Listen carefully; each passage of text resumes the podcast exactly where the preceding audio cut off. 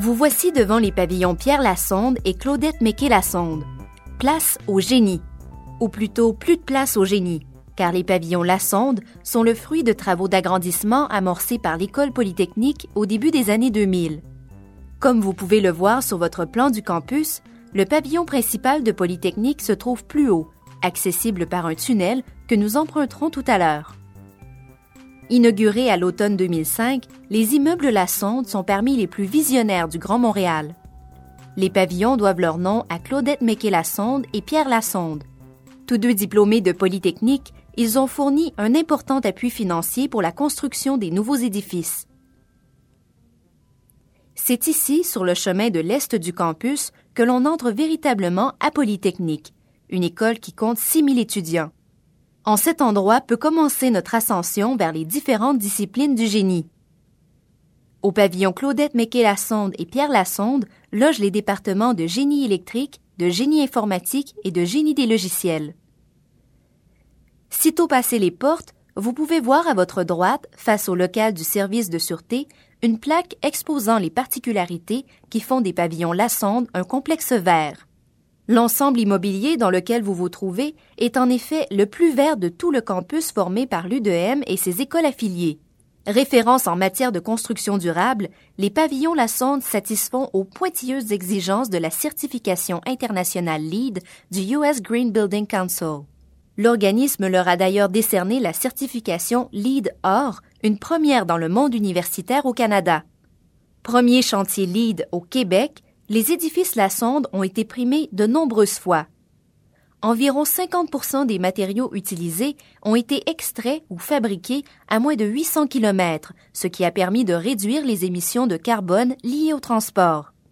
Environ 82% des déchets résultant de la construction des pavillons La Sonde ont été récupérés et la performance énergétique de ces immeubles est de 60% supérieure à la norme du Code modèle national de l'énergie pour les bâtiments. Ce ne sont là que quelques-unes des caractéristiques vertes du complexe.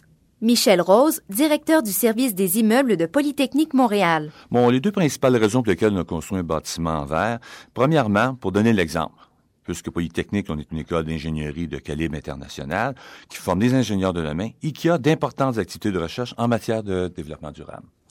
Deuxièmement, parce qu'il est reconnu que le secteur du bâtiment a d'énormes impacts sur l'environnement. Euh, notons quelques exemples parmi les bâtiments conventionnels. En fait, ces bâtiments-là utilisent 40 d'énergie totale mondiale, 17% de l'eau douce, 25% du bois produit. Ils génèrent 33% des émissions de gaz à effet de serre, puis sont responsables d'environ 50% de la production de gaz qui affecte notre couche d'ozone. Restons au premier niveau encore quelques instants. Faisant face à la plaque de certification LEED, tournons-nous vers la gauche. Nous allons nous déplacer au fond du hall où se trouve un couloir. Nous y serons en quelques pas. Ce premier couloir donne accès à des salles de cours. Vous pourrez observer, à travers un grand hublot, le premier d'une série de petits amphithéâtres modernes et élégants. Les futurs ingénieurs de l'école y reçoivent leur formation. À l'extrémité de ce couloir rouge, une formidable brèche vous attend. Elle ne manquera pas de vous étonner. L'intérieur des pavillons vous est en effet révélé à la faveur d'un grand espace ouvert sur sept étages traversée d'escaliers paraissant flotter entre ciel et terre et éclairés par de longs puits de lumière. Montez l'escalier qui se trouve près de vous. Nous allons nous rendre au niveau 3. À mesure que vous vous élevez à l'intérieur de cet ensemble immobilier, vous constatez que les couleurs ornant les murs sont différentes. Le premier niveau est rouge. Les concepteurs ont voulu faire référence au magma, à la Terre en formation. C'est là que se trouvent plusieurs salles de cours. Plus haut, L'ocre prend le relais. C'est la terre, l'enveloppe terrestre. Vient ensuite le vert, qui symbolise la couverture végétale qui recouvre la terre. Enfin, au sommet, apparaîtra l'azur du ciel. Toutes ces couleurs éveillent les sens tout en faisant office de signalisation. Parvenu au niveau 3, dans l'atrium Lornem Trottier, vous verrez affichés bien à la vue les portraits des directeurs et des présidents qui ont dirigé l'école polytechnique au cours de sa longue histoire. Tout près, à gauche, est aussi fièrement affiché le grand fanion de l'école. Vous êtes à mi-chemin entre la base et le sommet des pavillons. Il est possible d'observer à loisir les allées et venues des étudiants et de mesurer l'activité qui anime les lieux. C'est à cet endroit que s'offrent à vous deux façons d'accéder au niveau supérieur, par les séries d'escaliers ou encore par un enchaînement d'escaliers mécaniques. Comme vous le voyez, les deux parcours s'élèvent en suivant des voies aériennes distinctes. Aussi vous est-il suggéré, si votre horaire le permet, d'essayer les deux voies d'ascension. Jacques Lachapelle, professeur agrégé à la faculté de l'aménagement et historien de l'architecture. Le grand espace dans le pavillon Lasson est certainement le moment fort de ce bâtiment euh, à l'intérieur, puisque c'est là qu'on peut d'une part comprendre tout le, jeu des couleurs, par ailleurs, un grand vide dans un bâtiment, euh, un grand espace est toujours un endroit qui est remarquable dans une architecture, mais là, il devient d'autant plus remarquable qu'il y a un aspect inattendu, ce sont ces escaliers euh, perchés dans les airs, perchés dans cet atrium qui le traversent, mais le traversent en plus d'une manière qui est euh, libre, c'est-à-dire en, diagonale, et pas nécessairement comme on le fait généralement, alignés les uns aux autres. Donnons-nous rendez-vous au sixième étage pour la suite de la visite. Pour le moment, vous pouvez placer votre lecteur en mode pause. Le sixième niveau offre un choix de vues impressionnantes tant sur l'intérieur des pavillons La Sonde que sur le campus et l'environnement montréalais. Cet étage, vous le verrez tout de suite, est aménagé sous le signe de la convivialité. Un café casse-croûte sert l'étudiant pressé qui se hâte vers son cours. On s'y donne aussi rendez-vous près des grandes verrières pour se détendre ou étudier. En saison, une terrasse extérieure fait le bonheur de toute la communauté de l'école. Par temps clair, la vue est imprenable. On peut notamment apercevoir les contreforts laurentiens. Passons maintenant le café et dirigeons-nous vers le septième étage en suivant le couloir bleu. Vous aurez constaté au passage qu'une activité continue bourdonne dans les laboratoires d'informatique. Au sommet de l'escalier, en parvenant au septième, tournez à gauche. Vous verrez à travers les vitres du service informatique sur votre droite les nombreux serveurs de Polytechnique. Ils sont fortement sollicités par les calculs, les simulations et autres projets de l'école.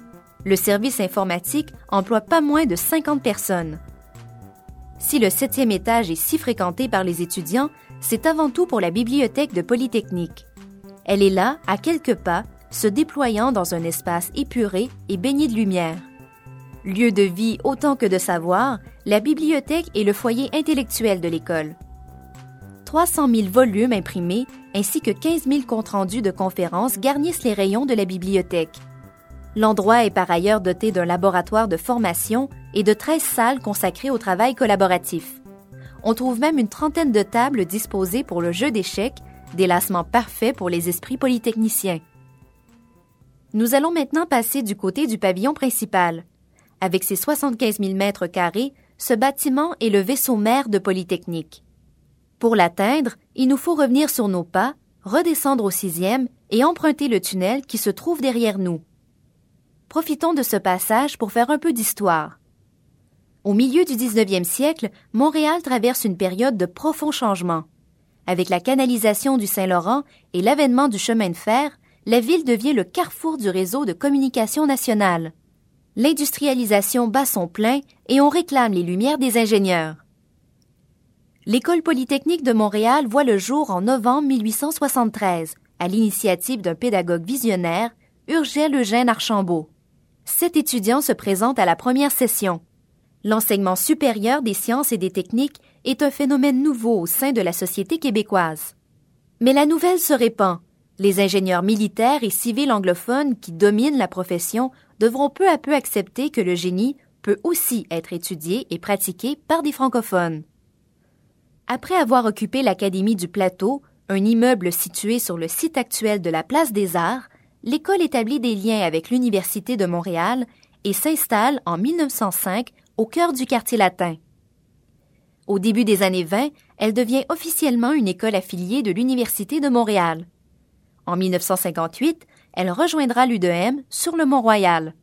Aujourd'hui, forte des réalisations du passé, l'ampleur de ses activités de recherche la positionne en tête des écoles et des facultés de génie du Canada. Ses 35 000 diplômés comptent pour près de 30% des membres de l'Ordre des ingénieurs du Québec. Nous voilà à l'issue du tunnel, dans une aire de cafétéria. Ne nous y attardons pas pour le moment. Allez droit devant vous dans le couloir et gagnez la sortie qui se trouve un peu plus loin à votre droite. Une fois à l'extérieur, rendez-vous en bordure du chemin et longez le mur sur votre droite. Nous allons commencer par le plus difficile. Arrêtez-vous devant le mémorial qui se trouve sur le mur. Cette plaque commémorative rend hommage aux victimes de la tragédie du 6 décembre 1989. Dépêchée sur les lieux par Radio-Canada, la journaliste Ruth Loisel rapporte les faits. En fin d'après-midi, à Polytechnique, plusieurs étudiants étaient complètement bouleversés. Ils nous ont dit que le tireur avait demandé aux étudiantes d'aller d'un côté de la classe et aux étudiants de l'autre côté. Ce jour-là, un tireur fou a fait éruption dans les locaux de l'école. Quatorze jeunes femmes ont perdu tragiquement la vie et plusieurs autres personnes ont été blessées. À la suite de ces événements, le 6 décembre a été décrété Journée nationale de commémoration et d'action contre la violence faite aux femmes. Après ce moment de recueillement, nous allons revenir à la sortie du tunnel, là où nous étions il y a quelques minutes. Cette fois, au lieu de nous y engager, nous allons nous diriger vers la droite, traverser les points de service de la cafétéria et filer jusqu'au hall d'entrée du pavillon principal de l'école qui apparaîtra sur notre gauche. Dans le hall sont exposées quelques-unes des plus belles conceptions des jeunes ingénieurs de Polytechnique. On peut y voir le bolide EPM 07, une voiture de course monoplace de type Formule SAE qui bondit de 0 à 100 km heure en 3,7 secondes. De l'autre côté du hall, on peut aussi admirer l'athlétique Alexis, un robot marcheur à quatre pattes particulièrement pugnace et rapide. Finalement, suspendu au-dessus du sol, l'intrépide et bien nommé Goliath nous montre toute son envergure. Cet avion cargo téléguidé, pesant 16 kilos, est capable de soulever un poids de 40 kilos. Gagnant d'un prix prestigieux, Goliath est au panthéon des avions de Poly qui se distinguent chaque année au plus important concours de génie. Nous allons maintenant gravir l'escalier du hall et ainsi toucher à la fin de notre parcours. Le grand cercle argenté que vous apercevez derrière le portail est une œuvre du sculpteur et peintre québécois d'origine catalane Jordi Bonnet. En écho à la discipline du génie, ce bas-relief semble suggérer l'utilisation intelligente des forces naturelles à des fins de développement. L'abeille qui se trouve en son centre, symbole du travail planifié de l'ingénieur, fait partie de l'emblème de l'école polytechnique. À présent, il vous est possible de vous restaurer et de vous reposer à la cafétéria qui se trouve à votre gauche. À bientôt pour de nouveaux parcours du Grand Audio Guide de l'Université de Montréal.